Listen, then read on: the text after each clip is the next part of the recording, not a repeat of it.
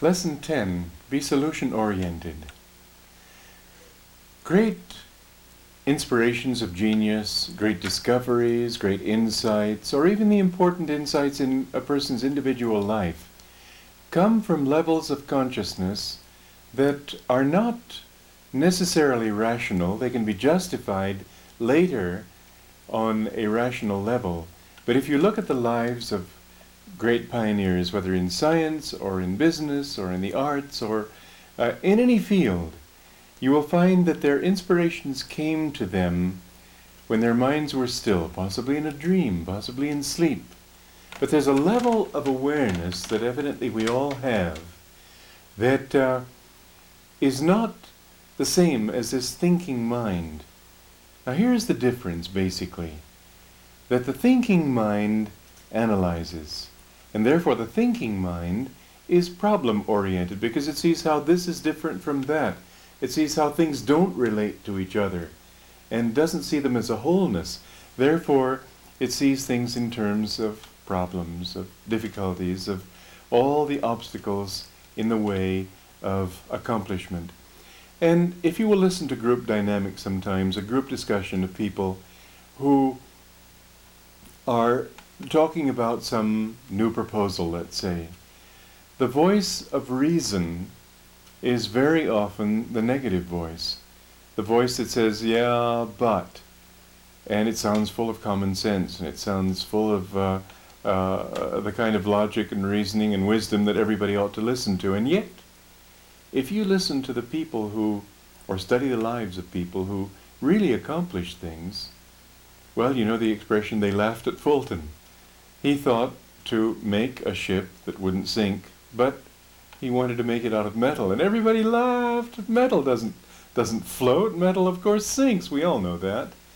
But he knew that if he made the vessel large enough, it would displace uh, less water, the amount of mass that was contained in that ship, and therefore the ship wouldn't sink. And he was proved right. Well, this has been true down through the history of science, and I mention science in this case uh, particularly because science has always been touted as the uh, way of action, the approach to truth that is reasonable par excellence.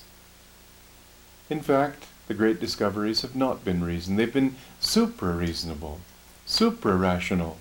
Einstein discovered his uh, theory of creativity in an instant, and then it took him many years to be able to express that in such a way as to make it convincing to a few other people.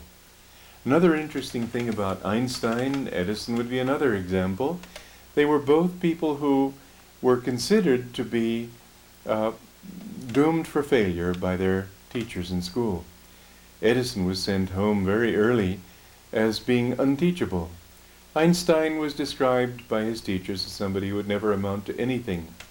Because on that level, of just thinking things through reasonably, seeing problems. Great minds don't think in terms of problems. Great minds are solution oriented. Be solution oriented for the simple reason that when you are, you automatically put yourself in tune with that level of your consciousness from which solutions come. They won't come on the, on the rational level. The conscious mind is problem oriented. And what it sees is problems. What it sees is difficulties. And those difficulties and that problem orientation will paralyze the will to the point where, in fact, it becomes a self fulfilling prophecy. If, on the other hand, you learn to be solution oriented, we might put it this way that there are three levels of mind. We all know about the subconscious, but there's also a superconscious. It's from that higher level of awareness that we all function in one way or another. You know certain things have to be, will be, will happen in your life, will happen to others. How do you know them? There's a certain level of your mind that's aware. Um, uh, a very interesting author uh, of our time is Willis Harman, and in one of his books he describes how a person who is asleep can hear buses rumbling by and not be disturbed at all. But then one little thing goes wrong, and he hears it instantly. Because there's this level of his mind that's conscious all the time, and that tells him, oh, here's something you should pay attention to. some little sound that ordinarily you might not even notice, but it didn't fit the pattern. We're always conscious. There's no such thing really. It's, it's wrong to speak of the unconscious as some people do because we're never unconscious. We're conscious on different levels. And that level from which solutions come is the superconscious. On that level of superconsciousness, then, you want to learn to function as much as possible. That level is solution oriented. And when you think in that way, I've seen it happen like this that when I need an answer, instead of saying to my mind, I've got a problem, I say, the answer, I've got an answer, and the answer is. And suddenly, right there, the answer is. I've lectured now for about 41 years. I can't tell you how many thousands of times, and in how many countries. And I never prepare a talk, almost never. Sometimes, if I have a lot of specific points, I might keep them in mind a little bit beforehand, but normally I don't prepare. And so I speak in response to the audience. And I speak according to the way I feel that their needs are at the time. And it's happened quite a few times, if you can ma- imagine this, that I've said, now here's an important point.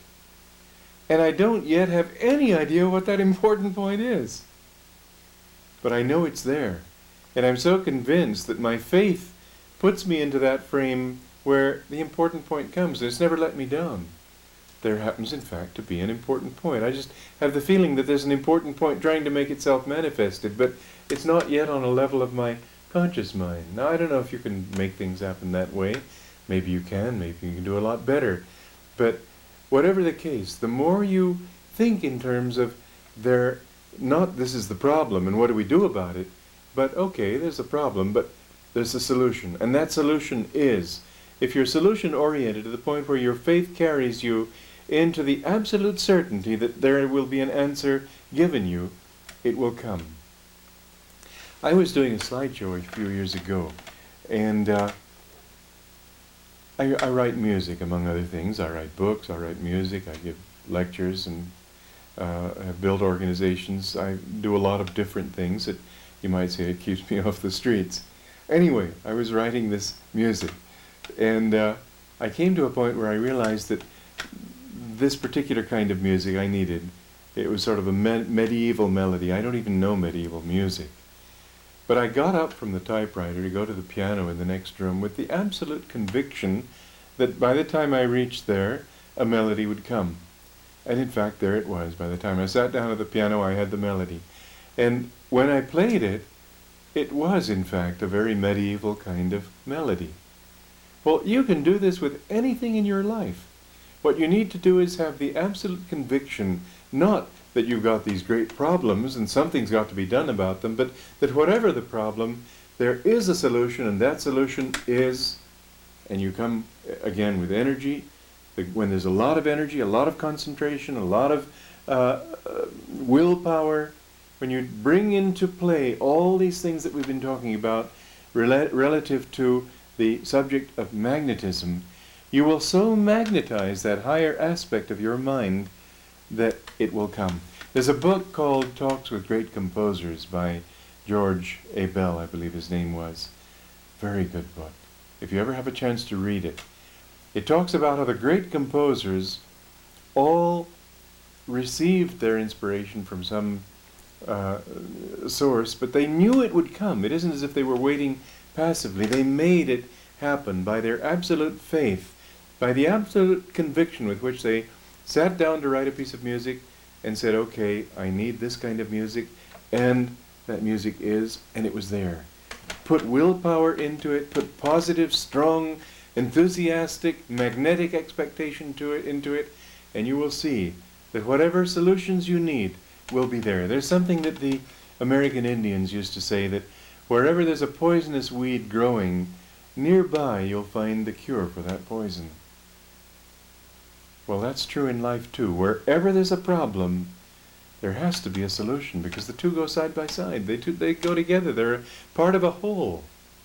There can't be a problem without a solution. It would be an, an insufficient thing. And yet, people living in this world usually see only problems and imagine that there is no solution possible. It's because their whole mind bent is wrong. Change that mind bent, and you will change your life.